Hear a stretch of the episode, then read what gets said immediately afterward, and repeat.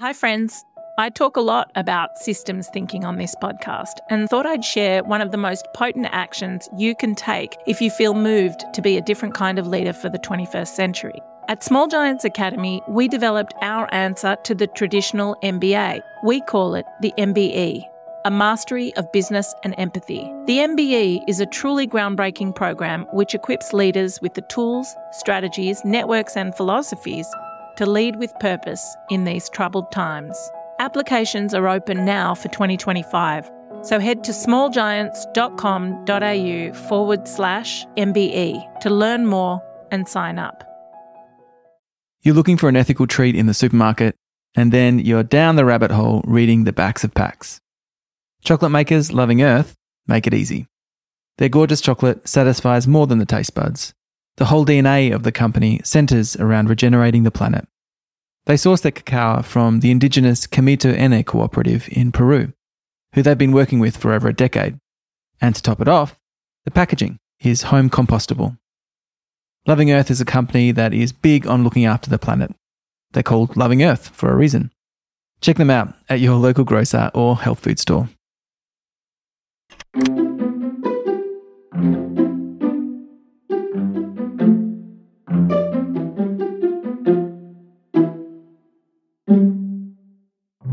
Hey, it's Nathan here.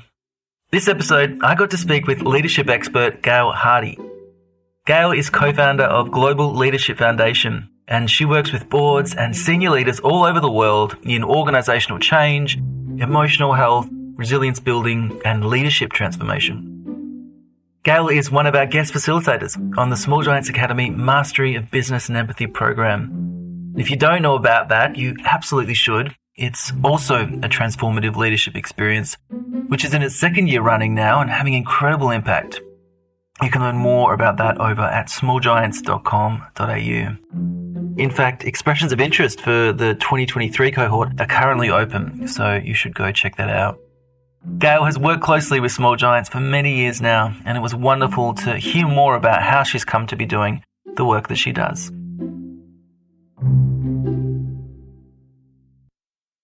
So you've worked in this space of growing emotionally healthy and authentic leaders for some time now. And I wanted to begin just by hearing a little bit about the context which enabled this work to grow, what it was that set you on the path. It's a great question. One that I've reflected on a couple of times. Really believe it came about in my work when I was in the wine industry. I worked for a well known family wine company. And what hit me was when I was interviewing the children in the family, four sons, what occurred was that as I asked them about their work and what they wanted in their lives as leaders, and they all had roles in the organisation, they each expressed that perhaps what they were doing wasn't entirely the choice they wanted. And I think in most family companies, we certainly know that things happen where you are expected to take on a role. And so, what I was very aware of was these people were doing great work. They were good leaders. However, each of them in their own way was missing the connection, mm. didn't feel quite complete. And what I also was conscious of is that when we do the work we love, then we give what we call discretionary effort. There's always more that we find time to do or time to give. And from an emotionally healthy perspective, I didn't know those words then. But what I realized was that people weren't quite giving their all. There was something getting in the way. And so I went on a path very much around looking at, well, what do genuine, authentic leaders look like? And my word authentic is not the word that I think mm. gets used in the same context. Authentic for me is it's not about just showing up and telling people this is who you are and bad luck if you don't like me. It's very much being aware of what is important in your life, how you show up, what your impact is, and consciously leading by example. So for me, authenticity has an integrity about it. It is about being above the line. It is about being aware of when you say something or do something that there's an impact. And what do you want that impact to be? So when I look back now, that's a really important time because I realized that if I wanted to be the best that I could be, I needed to be doing the work that felt right. And I, I'm not certainly saying that we just go look for the perfect job or the ideal situation. Every role that I've had has also had its ups and downs. But what I know in those downs is that remaining true to what is important for me is what gets me back up. So, as I said, I didn't know the word emotionally healthy back then. I did know that an enhanced state of well-being, the ability to make conscious choices, holding respectful relationships, and having some mindful practices that kept you aware and conscious of you and your world made a big difference. And I could see when some of that was missing, people just didn't give quite everything. Not sacrificing, that's not what I mean, but they just didn't quite show up in the most authentic way possible. Yeah, okay. So that feeling of connection to a sense of purpose was integral to the kind of leadership that enabled the work to thrive. I want to go back to that family that you work with. Did you continue working with them? And was there an opportunity for them to connect with a purpose? I did keep working with them. I was employed by them, and my job was basically to help the family take their hands off the business while keeping it in their own ownership, but also growing it at the same time. And knowing in family businesses, you can't do everything. How do you then trust the people that you're going to bring on to do what you believe is right for the business? So that was my job. It was a gift. I had seven and a half years in that work. And the wonderful piece of work that we did was to truly look at the, at that time, the vision, the purpose, the principles that guided the organisation. And in their case, it was a set of values. And also the absolute ability to sit with the four sons and talk about what they wanted for the future of their children. Because in some ways, and I'm not suggesting it was too late because they've all gone on and done great things, the capacity of the organisation to really see a role for the children was about giving those children the opportunity to do other things first, to really test the waters elsewhere. And so the family plan that was developed was integral to changing the future of the children in that organisation, but also really built the organisation brought in people with capability and a sense of the same values as the family had, but also able to take it further. So it was a double win. Yeah, great outcome for everyone. Something you mentioned there, which I'd love to explore a bit, was you invited the sons to think about their legacy, what they wanted to leave for their grandchildren, great grandchildren, future generations. It strikes me that that kind of long term thinking is a pretty important piece in this. Yes. And that's true for Global Leadership Foundation, as true as it was for that wine company.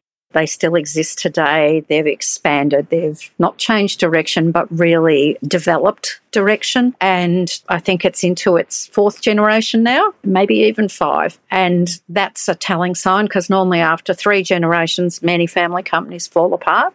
That's a fairly well known story.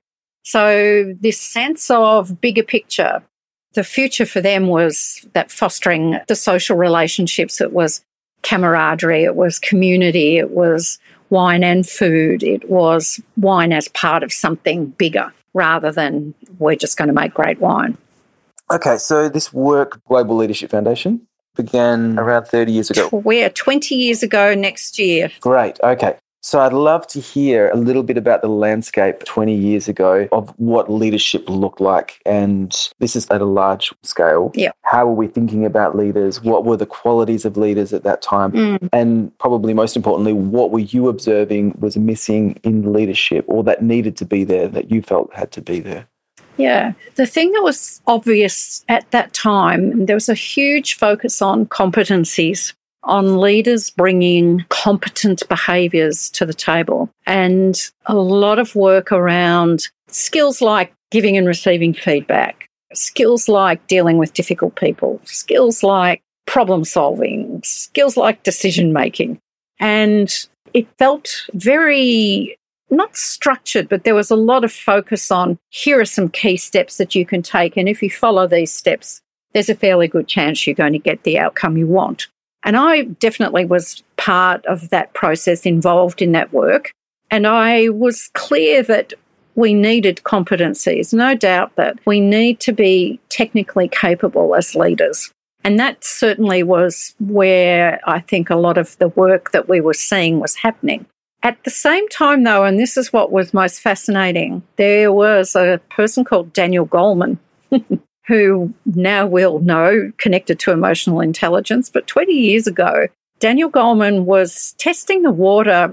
He was saying, How do we bring this to business in a way that doesn't frighten people off and gives them some sense of a little bit more than just being technically skilled at dealing with difficult people or giving and receiving feedback? You actually need strong interpersonal capability to do that. And I got quite excited because it felt to me like this was the piece that was missing. And at around that same time, in fact, a little earlier, I'd met Malcolm Lazenby, the co founder of Global Leadership Foundation, at an Australian Human Resources Institute conference. And Malcolm and I just happened to end up same workshops together. And I got talking to him at one of the coffee breaks, and he started to talk about emotional intelligence and how he was using it within his organization. He was the technical services director in a service industry in Tasmania.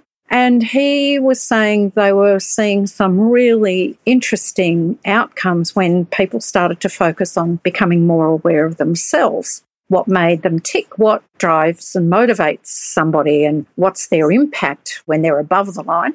So when they're emotionally healthy or when they're below the line. So when they're reactive and defensive and blaming and defending their situations. And as Malcolm was talking to me, he had been playing with a bit of a quiz, a test to see where people were with their emotional intelligence, taking Daniel Goleman's work and putting it into a survey.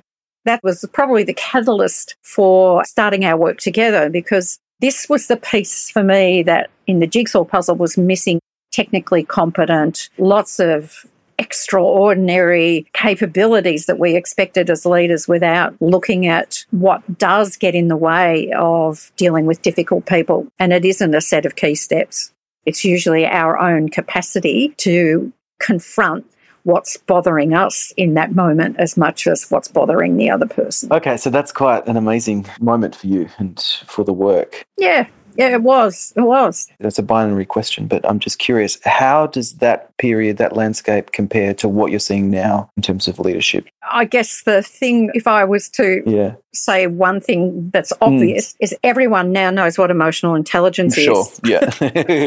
so, yeah. the landscape has really changed. Yeah. Yeah. And what we now see is definitely much more of a focus on who am I? What drives and motivates me? How do I mm. show up? Mm. What is the impact that I have around me? How can I be more effective as a leader? Not how do I just get more efficient? So we're starting to see much more of a, and I don't want to say it's an individual focus, but it is more about what drives and motivates me, what makes me tick, and what's the impact that I have on others. Mm. So for us, that's the adaptive piece as well when we start to know who we are and what we do and why we do it, we're far more conscious and more able to adapt in situations because we already know what some of those triggers are. Yeah. So we're certainly starting to hear the word adaptive being used. This constant thinking about, okay, the world isn't constant, things do change, it's ambiguous, there's a lot of chaos.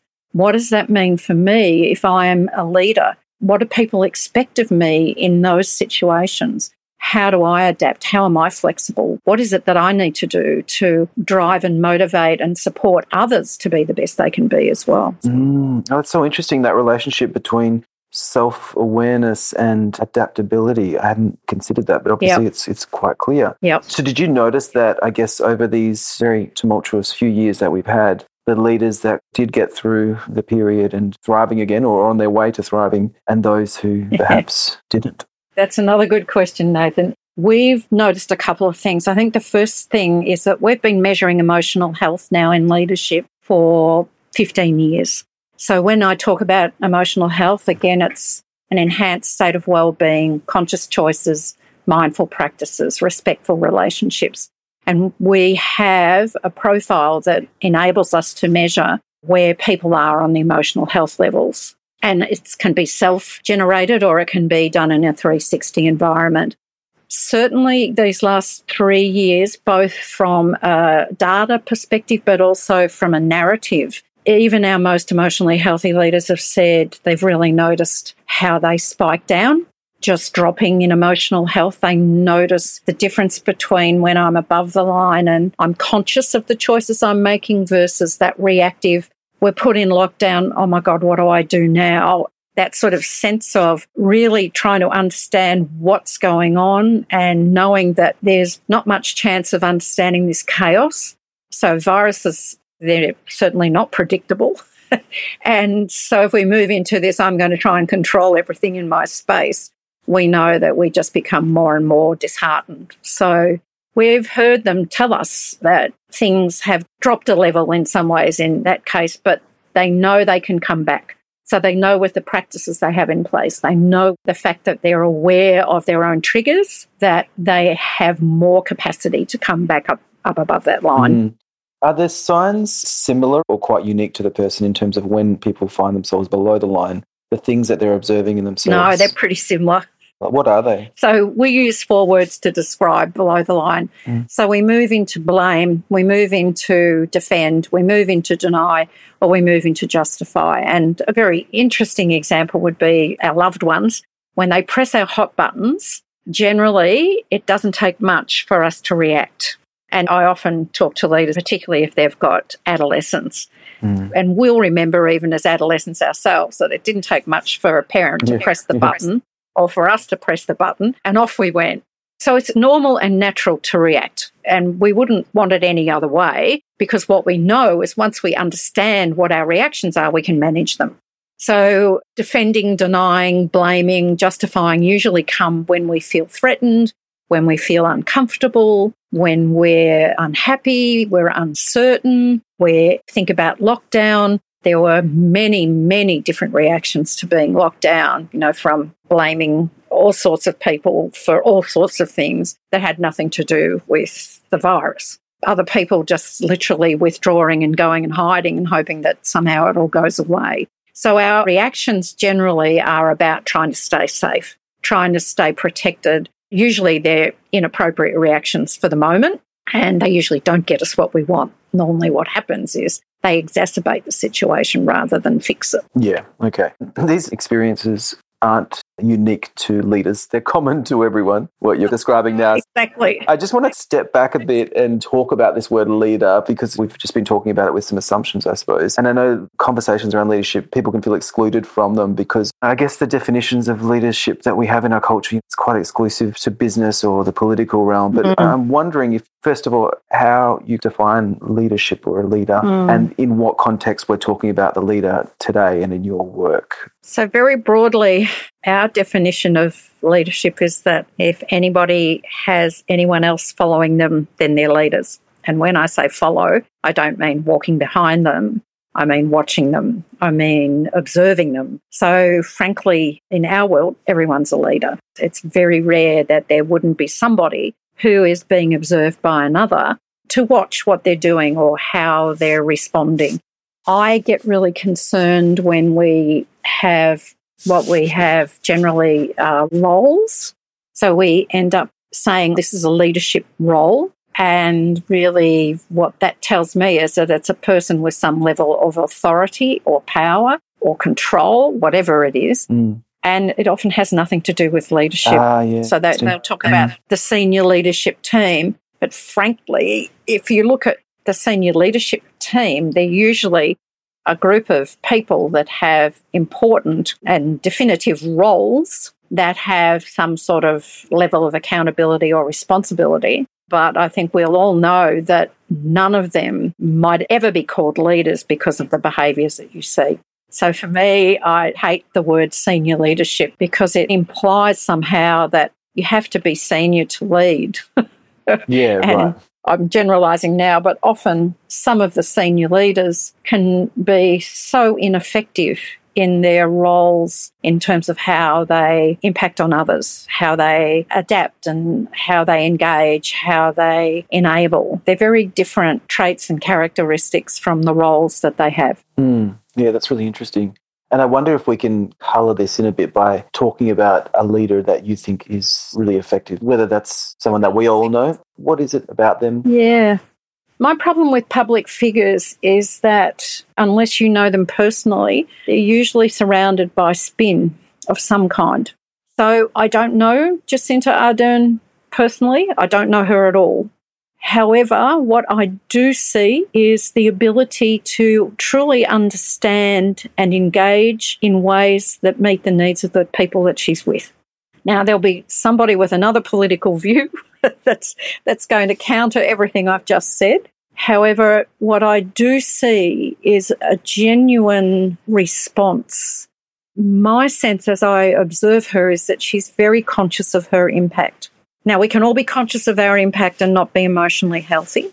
However, the dilemma is that we can only hold that consciousness for a very short period of time before we revert. Being emotionally healthy takes practice. It takes self awareness. It takes mindful practices. It takes the ability to make conscious choices. I'm thinking of a leader who holds that in the world that I work in the really interesting thing for me is that this person will give absolute commitment to the development of others.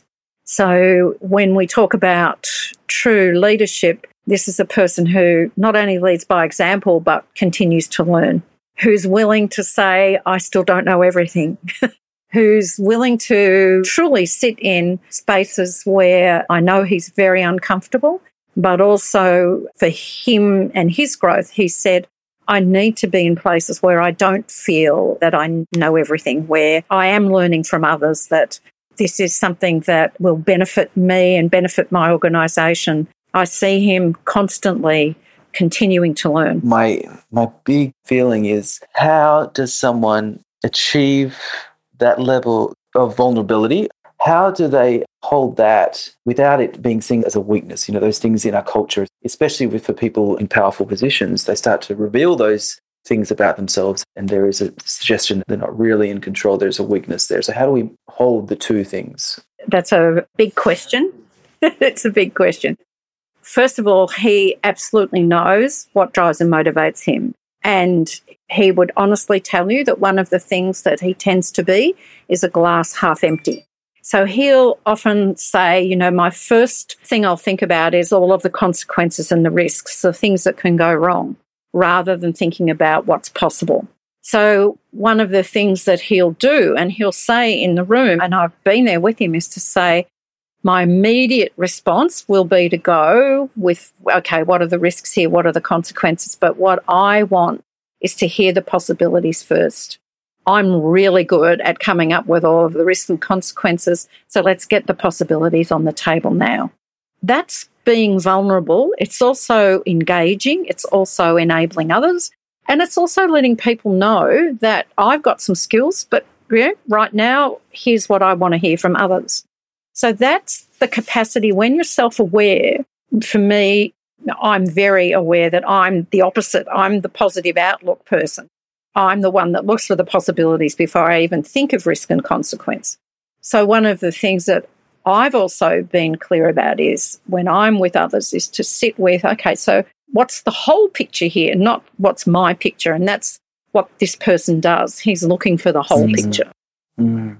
And it's a practice. If you don't know that you're glass half full or glass half empty, then really all you do is you'll put one perspective into the room constantly once you know that the tendency is to go this way or that way, it opens up a whole new way of being. And in fact, for us, the gifts of all sorts of leadership is available when you let go of the things that you believe are the capabilities and capacities that got you to where you are. Mm. I guess what's coming clear to me is you start to stand in your integrity when you're standing in your truth with the complexities, the uncertainties, Correct. all of it.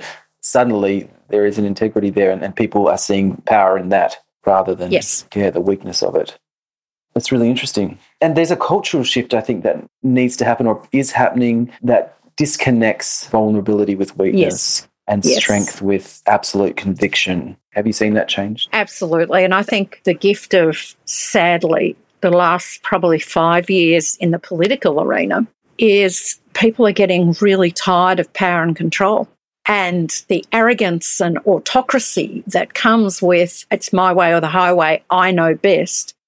when the world is saying there's a lot we don't know Mm, mm. and there's probably more we don't know than we do know. And how do we sit in complexity? How do we sit in ambiguity rather than sit with somebody that's going, no, this is the way it's going to be, bad luck? And I do see that from a very broad perspective, that's been the value of things like emotional intelligence. It's certainly the value of emotional health. We're bringing awareness into the world that a whole person is not a power and control freak. A whole person has a range of ways of engaging, ways of enabling and being with others, not simply one technique or practice that they just use on everybody and hope that they get the same results. Mm, mm. Are there any perils of self awareness? Or I guess what I'm getting at is is there anything we need to be conscious of with the pursuit of introspection? Yeah. Yes, there is. okay, tell me There about them. is. Great, I Um, want to hear them. So, one of the perils is that once you start on the path, it always feels like you're going downhill. Oh, right. And I laugh because once I start to know more about me, once I start to understand these particular ways of the characteristics I have, I then start working on new practices, new ways of doing things. And it just feels like you're in a constant state of forever learning something. And sometimes you just go, oh, I'm just going to go back to being who I was. That sort of sense of, in my case, everything's possible. And everything could be possible, but some days everything's not possible. And, you know, the Pollyanna can be really annoying. So, one of the perils is that you realize that there's a lot to learn. The other one is we talk about spiritual bypassing. So, this is the other peril when we decide, okay, I'm just going to go do everything I need to find out about myself. I need to be the best that I can be. And we start on this journey, and all we then become is a font of knowledge of everything about personality, about purpose and meaning, about ways of improving oneself. And we're really good at telling everybody, but nothing changes. We don't look or do anything differently. We're just very good with the knowledge we have. So sometimes we can get caught in the knowledge and learning rather than doing anything about it. That's so interesting. I find that to be true in my experience. So it's good to be reminded. Yeah, I, it's a good one for me. I see it a lot, Mm, mm. the world that we're in at the moment, because a lot of people are taking significant personal journeys. And we have this little motto of awareness. You build awareness, then you need to accept that something needs to change. And only then can you take action. Without acceptance, you just keep getting the same old results that you had before. Yeah. Nothing changes. So that acceptance that I can be more effective, I can be more enabling, I can be more engaging means then that I'm more willing to try new ways as a leader. Mm, and it makes me think that the things not changing is a pretty revealing indicator Yep. of this. It says a lot about what's going on. Yeah. Yes, it's the one thing. And look, I'm not immune to it. It's really easy for me to have a conversation like this with you and say all the right things. Yeah. And then people Mm. s- will listen to it and go, oh, yeah, but you don't know her. And, and so for me, I have to be in integrity here. Malcolm and I will say to our clients that if they don't see us doing the work, how can we expect anybody else to do the work? It's, it's not possible. So without showing up in an emotionally healthy way, I can't expect anybody else to be in that space. So that makes me think maybe we can chat a little bit more about the challenges have been in your own Mm. leadership journey and what have the learnings been in your journey. You've mentioned a couple, the kind of glass half full and trying to see the whole picture, which I loved. Anything else come to mind? There's two things that come to mind. Great. One is the imposter syndrome is alive and well. I still struggle to see myself as the capable, enabling, authentic leader that other people give me feedback that I am. Mm, So, so mm. sometimes I keep going, is that really me? It's taken quite a while to sit with that, and I'm totally grateful to receive that sort of feedback. And at the same time, I find that little inner critic that lives inside me, it's much smaller than it used to be, but it'll still be there on my right shoulder going, no, no, they're just saying that. So that's. What have um, you learnt about that inner critic? How have you made it get smaller? yeah, I have an inner coach. So somatically, I do this with some of the people I work with. My inner critic lives on my right shoulder, so it talks into my right ear. As soon as I hear the inner critic, I physically put my left hand on my left shoulder to call on my inner coach. So it's a physical practice that really helps. The brain gets confused. So as soon as I touch my left shoulder with my left hand, my inner critic stops talking. Simple practice, but it definitely works for me. And the inner coach then speaks. Yeah. The inner coach has a very different perspective. So the inner coach will will say, you need to sit with this feedback right now. Don't even say thank you. Nod gracefully. Oh, that's great. Love that. so the other one, peril, because I'm a thinker and then a doer. So I've got lots of possibilities. I think forward. I've got lots of ideas and then I just want to make them happen. So in our world, unless I integrate my third center, so my head center is the thinking, my body center is the doing. I need to remember my heart center and connect with my team and bring them along. so it's really interesting and exciting for me to come up with great ideas and just start making them happen. And I also know that without that third center, my emotional health levels are not high. What I'm forgetting and neglecting is to take care of the people around me and also myself by connecting in, by having conversations about this is what I'm thinking. Really love your ideas. Let's think about how we can work together on this. And that has been a definite learning for me. Mm. I think that would be one that resonates with a lot of people who are more individual in getting tasks done and are then required to bring people along the journey. I think that bridging that gap between doing the work on your own and doing the work as a team. Do you have any insights there as to how to do that? So you've got the idea, but before you take any more action, it really is about letting the idea sit and not suddenly going, okay, and now I'm going to make it happen.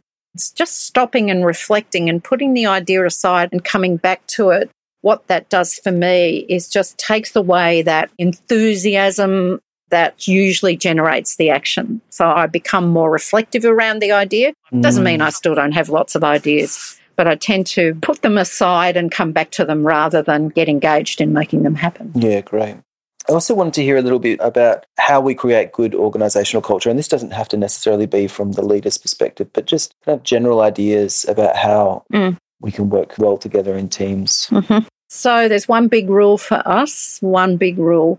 You can create all sorts of things that you want in your culture, values, inclusivity, or you want a culture of flexibility. And then you define all of those things, which is very natural and what you would want to do mm. when you're looking at culture. The thing that goes missing is that we often don't see organizations aligning their systems and their processes to support that. So I tell the story. I had a CEO who stood up in the room, put his arms out to the whole organization in the room and said, We are one team. And this little voice from up the back said, Does that mean I can park in your car park? and that is so telling because we talk about one team, then we go to our own little personal car park, or some of us don't even have car parks. Mm. There's this real misalignment between what we're saying is a great culture and what we're doing in terms of the systems and processes to support it. For us, it's so telling. We can walk into an organization and simply by being at the reception desk, if there is one, an organization that says we're customer centric and then you have to press a doorbell to get in and then there's a bell you ring because no one's at the desk. You know, all of those things are very telling. If you're going to be customer centric, mm. then what does that really look like? What are the systems and processes you need to have in place to make it that way? I keep thinking about inclusivity. Having a plan for inclusion is not inclusivity. it's yeah, right. Yeah, it's thing that you do to say that you've got an inclusion plan. What are we really seeing? How are people really included? That's a whole nother conversation. Yeah, it makes me think back to the first conversation we had around the family you were working at and the yep. sons not feeling their purpose within that organization. Yep. And there's a question here I have around Should organizations allow everyone to find their particular purpose in the broader organizational mission and values? How much should we work to create that alignment between the individual and the broader mission? Ah, this is a good question. For me, if you've set up an organization or a business with a purpose, then I would assume you're going to look for people who align with that purpose. It doesn't mean you're looking for everybody to be like you. However, it's really for me important that the business thrives through having people who want to be there. Mm, mm. And I know Elon Musk telling everybody to come back to work because that's how it's got to be is very different to saying this is what I'm in business for and this is who I'd like and this is how I'd like it to happen. There's something about we can't perhaps give everybody the opportunity to come up with their own meaning and purpose within the context of a business that already has meaning and purpose. It doesn't mean that we can't change and adapt, and it doesn't mean that we shouldn't be open to possibility. But I do think we have to be careful that everyone finds their own little space within an organisation that perhaps doesn't really meet integrity with a person's own values. Yeah, yeah, I think that's really important. I hope I'm making sense. No, there. it does. Yeah, that's really useful. Just got a couple more questions. I'm not sure if this one is going to be opening a can of worms, but I, do know that you work with the Enneagram in your leadership training. And I was curious, I guess, for people who have no knowledge of the Enneagram, how you would begin to talk about what it is and then also why it's quite important to uh, leadership development. Mm. Yeah, the Enneagram is for me a fascinating way of building self awareness. So it's like any other profiling opportunity, Myers Briggs, the leadership circle, you name it. The thing about any profiling tools, it needs to be for your own self discovery. And what the Enneagram enables, probably better than many of those tools, is the opportunity to understand a little bit more about the basic drivers and motivators of the personality. So the Enneagram has nine broad personality styles or types. For instance, in my case, the gift of my type, which is where Malcolm and I spend more time talking about gifts in this work. But the gift of my type is visionary and enthusiasm and seeing possibility. That comes from a basic fear of being trapped in emotional pain. So the gift that I have really comes from avoiding anything that's painful. If I sit with that and go, what does that mean for my life? What I'm very aware of is that sometimes I'll jump from one thing to the other so I don't have to commit. Mm-hmm. When I look back in my life, one of the things that I know is that I've had some fantastic opportunities because I've taken a step forward. The argument would be that I left something that I could have committed to in order to take something, the grass is greener on the other side. At the same time, though, what I also know is that by not committing, there are some things in my life, if I look back, I could say, you know, if I'd stuck with that, I might be in a different place. Hmm. The Enneagram, and I have more than one type. So we come into the world with a type. However, our careers, our significant caregivers in our early years, we know that if you're an engineer or an accountant or a lawyer, you're automatically going to be showing up with one particular Enneagram type because the training, in a sense, requires you to be logical and rational and factual. Mm-hmm. Mm-hmm. So we love the Enneagram because it is a journey of self discovery. It's not complete or finite. There are millions of ways of looking at it. We have a particular way of looking at it through the emotional health levels. So we have continuums of behaviors for each of the Enneagram types. Mm, so interesting. On a good day, I can be visionary and enthusiastic. And on a not so good day, I can look very scattered. So we have a range of behaviors in the types as well. Right. And for anyone who would be interested in exploring more about this, do you have a suggestion for a resource? Some great resources out there. Russ Hudson and Don Riso have written a fantastic book. It's basically the text for the world of the Enneagram. Am more than happy if people just go to our website. We've got a page on the Enneagram there with some directions to send people to other sources. Just in coming to a close, I'd love to hear is the vision for the next 10 years with the lens of, of leadership, assuming that we got everything right. We acted on all of the solutions that are available to us. so, what does good leadership look and feel like in 10 years' time? What's happening in the world? How we behave yeah. with each other? Yeah, I wouldn't go out. I think we're in a state of flux right now there's a pendulum going two ways. There's a sense of, we had some mm. sense of community within these last three years because of adversity. And we're also getting this sense of my rights, it's me.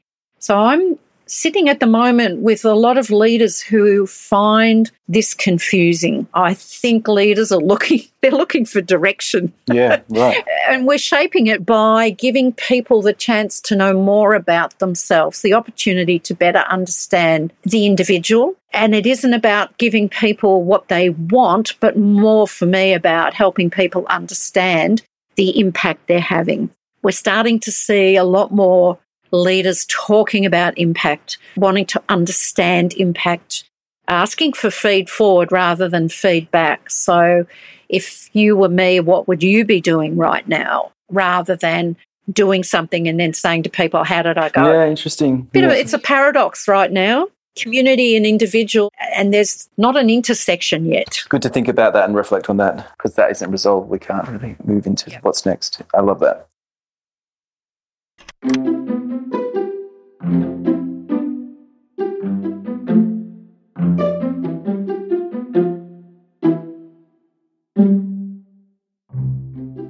More about Gayle and her work over at globalleadershipfoundation.com.